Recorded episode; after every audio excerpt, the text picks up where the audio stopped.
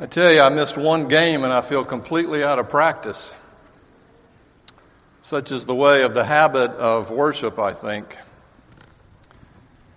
Today, I want to share with you a text from the Gospel of Matthew that I think is completely appropriate and necessary for our world today, which I think also opens up to us a paradigm of how we can learn what is true and what is real. As I go through this, I hope you'll see that the best way to learn it is through parables. The kingdom of God is like a parable, as is life like a parable. This morning's text from Matthew chapter 13, verses 31 through 34, I pray will open us up to an understanding of what I mean. The parable of the mustard seed. Jesus put before them another parable. The kingdom of heaven is like a mustard seed that someone took and sowed in his field.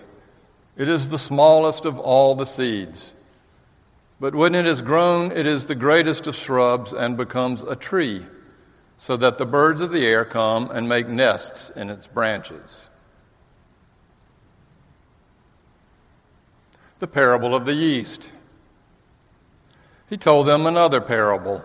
The kingdom of heaven is like yeast that a woman took and mixed in with three measures of flour until it, all of it was leavened. Jesus told the crowds all these things in parables. Without a parable, he told them nothing. Really? Without a parable, he told them nothing. Then maybe I should start with a parable. Abe Lincoln knew this is true, which is why he told stories at every opportunity to make his point. One of which, there was a preacher in southern Illinois holding forth about the scripture text and Jesus, saying that Jesus was the only perfect man who ever appeared in this world, and also that there was no record, according to the Bible or anywhere else, of a perfect woman anywhere. Whereupon there arose in the back of the sanctuary a haggard and persecuted looking woman who, when the preacher finally stopped speaking, said, I know a perfect woman, and I've heard about her every day of my life for the last 10 years. Oh, yeah? The preacher asked. Who is she? My husband's first wife, she replied. Here's another parable by Soren Kierkegaard, the existentialist theologian philosopher who came to see that what we need in our lives is not more information, but transformation. And that the best way for receiving that transformation comes through stories and parables. Way back then, Kierkegaard understood that thing in us called confirmation bias, that we like to live in our own particular bubble of truth, and we seek out information that supports what we already know. More information we have does not necessarily bring us more truth. His title of this parable is called Is Divine Love Dangerous? The kingdom of God is like a man who wanted to hand over a two edged sword whose edges were as sharp as a razor. Would you hand over the two edged sword the same way that you would thrust into their hand a bouquet of flowers? Convinced of the excellence of this dangerous instrument, you desperately want to give it to this person, but you must first warn them of the dangers of it before you hand it over. So it is with Christianity. If we are to hand it over because it is so needed, we should not hesitate, but she, we should only proceed with great caution, especially in Christian sermons. Precisely in Christian sermons, to preach against Christianity.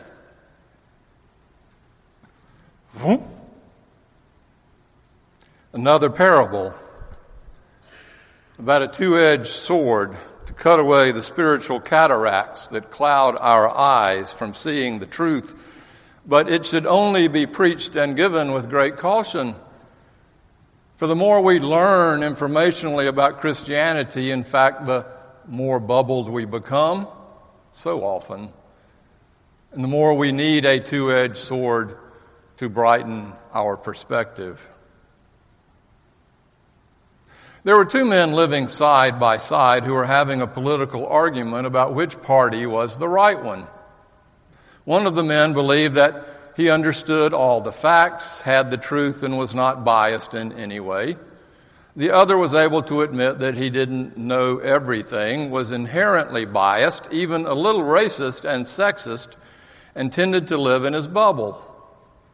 Which of the two men was closer to the kingdom of God? Which one are we? Jesus understood instead of hitting us over the head with a two by four, that parables were the best way to draw us in and then smash us over the head of our soul with the spiritual two by four of God's truth. Just as Paul Shearer once said, the gospel comforts the distressed and distresses the comfortable. When Jesus stood before the people, he wanted to give them this two edged sword of God's love. The kingdom of God, he called it, justice and mercy. The only thing ultimately that would set them and us free from our idolatry and sin. But he knew he had to be careful and that it could only be given with great caution. So he used indirect ways like parables to break through the bubble of our defense. There's something about a parable, a short story that we can relate to, that talks about normal, everyday, mundane things and pulls the rug out from under us in a way we do not expect. We can't defend against that the way we defend against information. Take the two parables I just read from Jesus the parable of the leavened bread from, uh, what do you call it? The yeast. Thank you. This is a cooperative sermon. And the mustard seed. If he had explained all this, nobody would have understood it. But in the little parable, he simply opens up to us an invitation to be drawn in by it something we all know about how a little mustard seed can grow into an incredible bush that actually produces and yields uh, an advantage. Uh, it becomes greater than itself, helping to care for the birds who roost. And yeast, three measures of yeast? No, it's three measures of flour. Just a tiny little bit of yeast is all that's needed in order to make the flour bread, that is to say, unleavened. Uh, And the only way you can know this is because we've experienced what it means for a little tiny seed to grow into something larger and what it means to make bread, especially those in those days. Mustard seed and yeast, small, tiny, but after a while, large, valuable. Notice that the emphasis on the smallness is paradoxical to the emphasis on the largeness. No bombastic adjectives like beautiful, amazing, fantastic, huge, perfect, fabulous, just a tiny seed, humble, and a little yeast, quiet. Faith and truth are like this. It doesn't take much, a little faith sown into the soil of our days or little yeast mixed into the dough of our lives. And after a while, if nurtured, it will grow into something of volume. Trust works the same way, and love and hope and kindness, or any of the other fruits of the Spirit. The kingdom of God, Jesus said, is like. And what he wants to hand over to us is the truth. I can give you some biblical clues about what the kingdom of God is. In God's kingdom, the poor are blessed, the suffering find healing and peace. Justice reigns. There is no separation between black and white, yellow and red, male and female, servant and owner. None. Whatever tribal distinctions we hide behind no longer exist. In God's kingdom, spears are turned into pruning hooks and swords into plowshares. In God's kingdom, there will be no more tears. In God's kingdom, there is a hopeful vision of what life looks like when God finally redeems history when Republicans and Democrats will actually come together and work not to repeal or replace, but to repair and restore. The kingdom of God is like this, Jesus says, a simile, a parable. Thy kingdom come, thy will be done, we pray, which is our confession that ultimately and realistically and practically, at least in our world and in our history. We can perceive the kingdom, we can imagine the kingdom, but we can also see how far we are from the kingdom. Just watch the news. And as Jesus makes clear in his parables, God's kingdom is not only that which will ultimately happen in redemption, but is that which is even now present in our lives. That's the beauty of the way Jesus told these parables. He used the very everyday, mundane stuff of life. And from those experiences, a sower went out to sow, a father had two sons, a woman lost a coin. There was a field that had a pearl hidden of great price. Through the everyday, normal, mundane experiences of life that we all experience, Jesus was able to say, in those places and in those spaces, the kingdom of God is even now present. Like yeast, leavening your daily moments, your everyday lives. Every time, everywhere, no matter what, God's kingdom is even now present, like the yeast is infused into the flour. And it is for us to be able to perceive this, to see this, to understand this, to be open to this, to embrace this. No matter what the occasion, God's kingdom is still present, even in the greatest moments of suffering as hard as it is to see. I ran into someone yesterday in a parking lot and knew that she'd been struggling with breast cancer and asked how she was doing. And she shared with me, I'm doing okay. It's been a really hard journey, I have to say, harder than I expected, but I also have to say that there have been an incredible number of God moments that I've experienced through it. Which is to say that even in her struggle with cancer, she's perceiving this kingdom of God that is present. Is it just a matter of interpretation? Is it just a matter of having the right eyes to see and ears to hear, as Jesus said? Is it just a matter of opening our eyes to this reality of God's incredible Spirit? I had a similar experience after Nancy died in a tragic accident, after which there were untold numbers of moments of grace and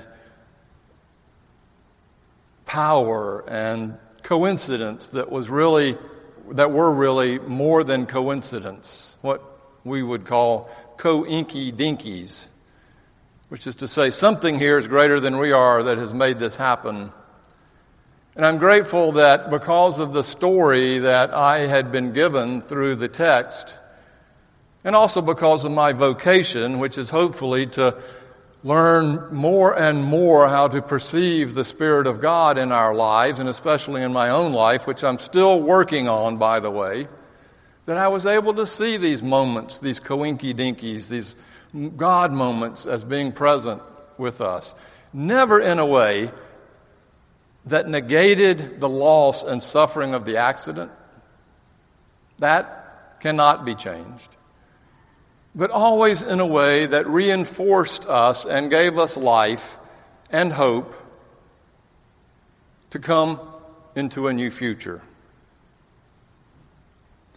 This testament of Jesus to use the very normal, earthly, everyday things that we experience and to say in them, There you will find the kingdom of God shows us the genius of Jesus to be able to create a parable to begin with, and the incredible power and hope Jesus has for us and for this world that no matter what, God is present in it with us, infused in all that we do.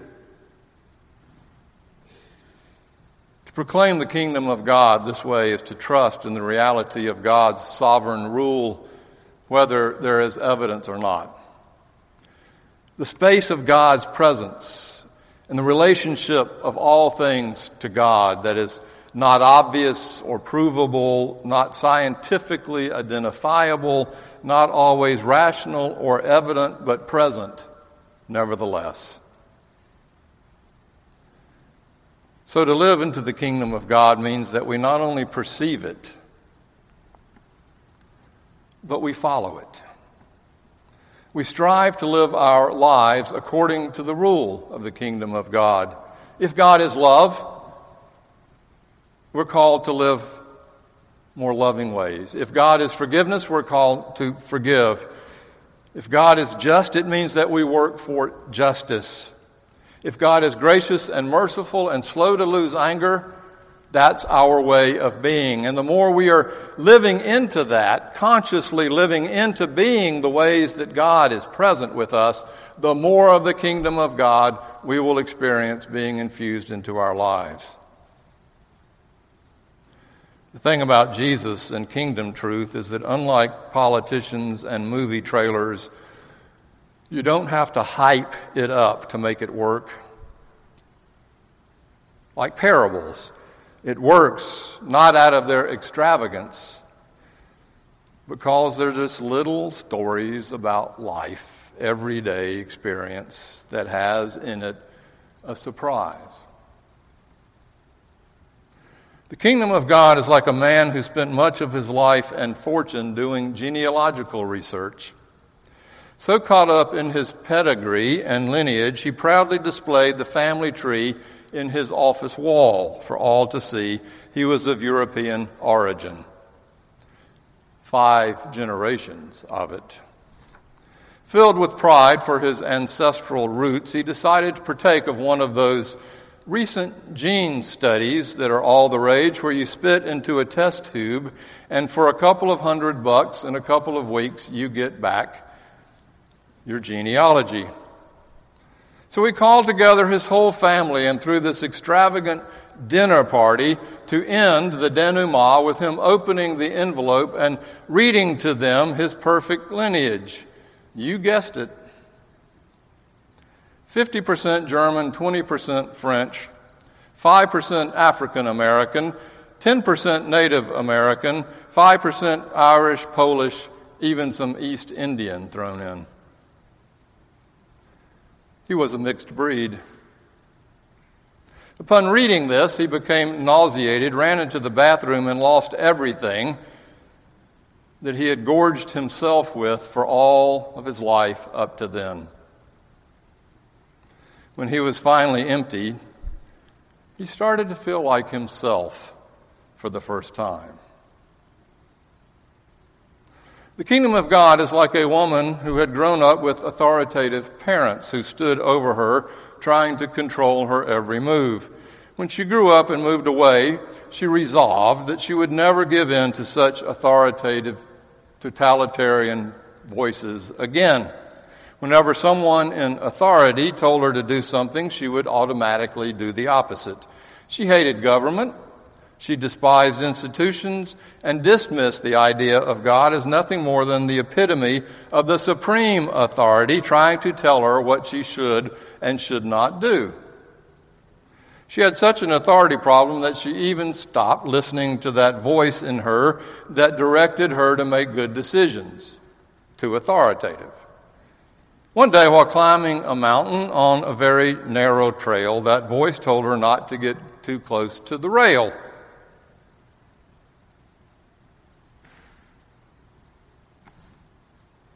She didn't listen.